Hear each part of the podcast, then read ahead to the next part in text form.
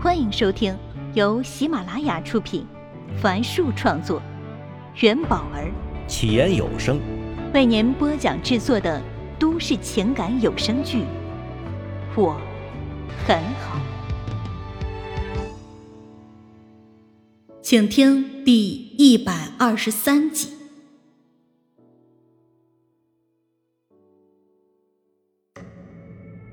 前夫的冷静仿佛是一根针。扎醒了他，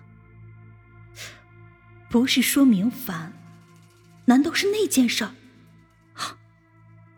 上官燕捂住了嘴巴，听到顾城又说：“那天你在直播里是故意跟我吵架的，也是你把我们的关系说了出去。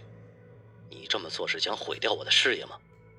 你可以毁掉我的事业，但是你想过没有，孤单都市人不是属于我一个人的。”是属于所有工作人员的。你这么做，他们可能会失业。他们很多都是刚工作没几年的孩子呀。如果做好了，这个工作可能会改变他们的命运。你想过这些吗？上官燕本想解释，但听到这里，连话都没了。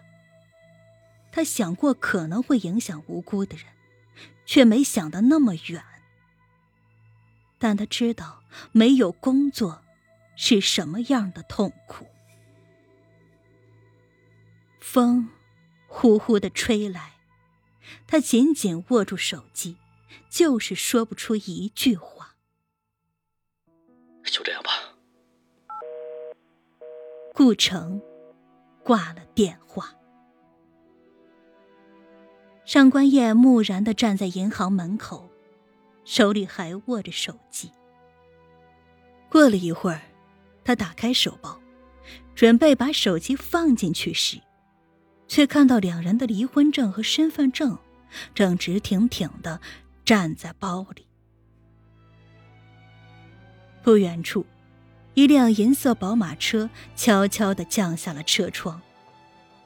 顾城看着他。这个原本应该在今天重新成为他妻子的女人，眼角缓缓的流下一行热泪，一脚油门踩下，车向前窜了出去。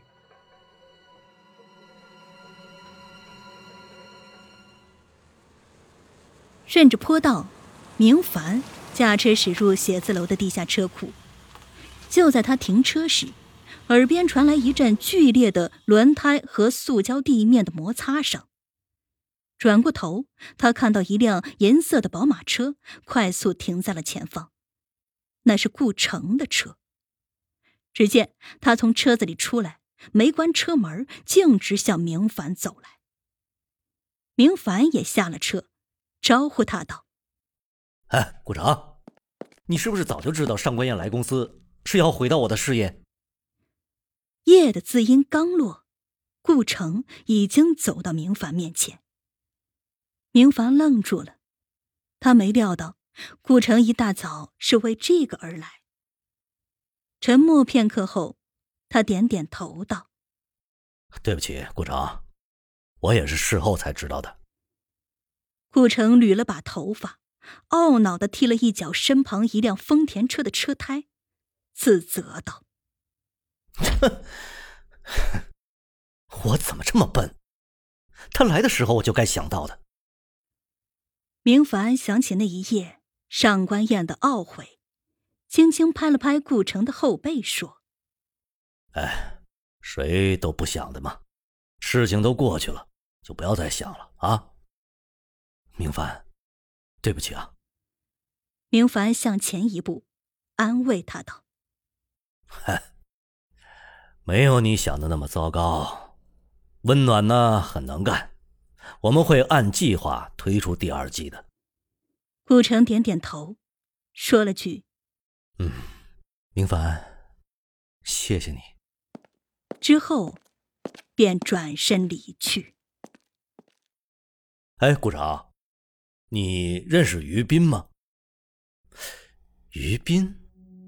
顾城停下了脚步。啊，就是这个人。明凡走上前，将手机放在他面前，屏幕中央出现一张男人的照片，他年约四十，西装革履，正满面笑容的出席着某个活动。顾城当然认识他，刚才还接到了于斌的电话。我认识他呀，他是个投资人，尤生介绍的。嗯，他策划了一档《孤独的人》，节目理念跟《孤单都市人》是一模一样。抄袭？对。明凡把手机里的一份资料传给了顾城。你看一下《孤独的人》的方案吧。顾城打开手机，认真的看起来。过了一会儿，他抬起头。这完全一模一样啊！何止是一模一样啊，连错别字都一样。他做投资的时候，向来是不择手段的。上次啊，我们一起竞购一个公司，最后我赢了，他触及到了行业底线，把我和他的事告诉了他们公司。结果他被开除了，说要报复我。现在，他开始报复我了。那需要我做点什么吗？暂时还不用，下次有空喝一杯吧。顾城点了下头，然后上车走了。看着宝马车冲上坡道，消失在视野，明凡转过身往电梯厅走去。这时，手机响起，是上官燕打来的。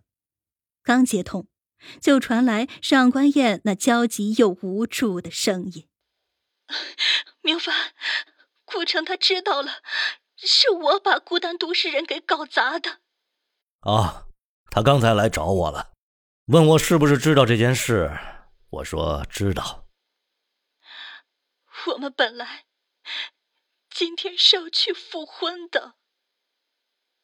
但现在他说不用了。你是怎么想的呀？明凡边说边走进了电梯。我还想和他在一起。那你就把想法告诉他嘛。可是我怕。燕子，你以前很勇敢的呀。我觉得这件事你们都有做的不好的地方。古城呢？没有按时去接孩子，而你毁掉了他的努力。只有你们两个开诚布公的谈，才能化解你们心里的刺啊！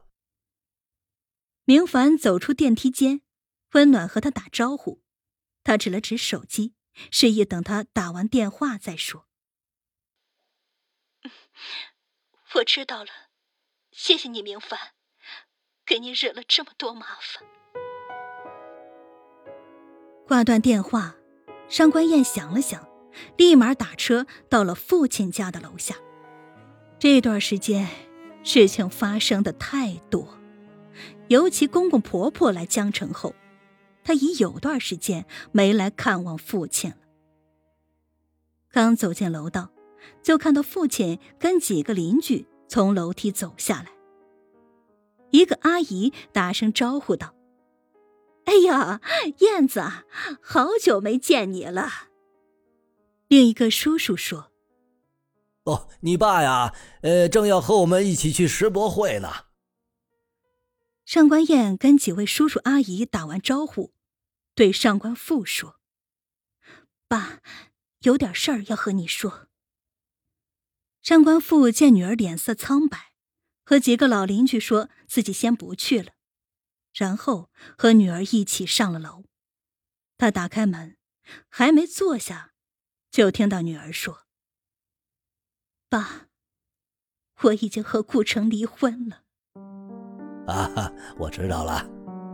他看向女儿，见女儿面露惊讶：“笑笑啊，早就跟我说了。”他怎么会知道的？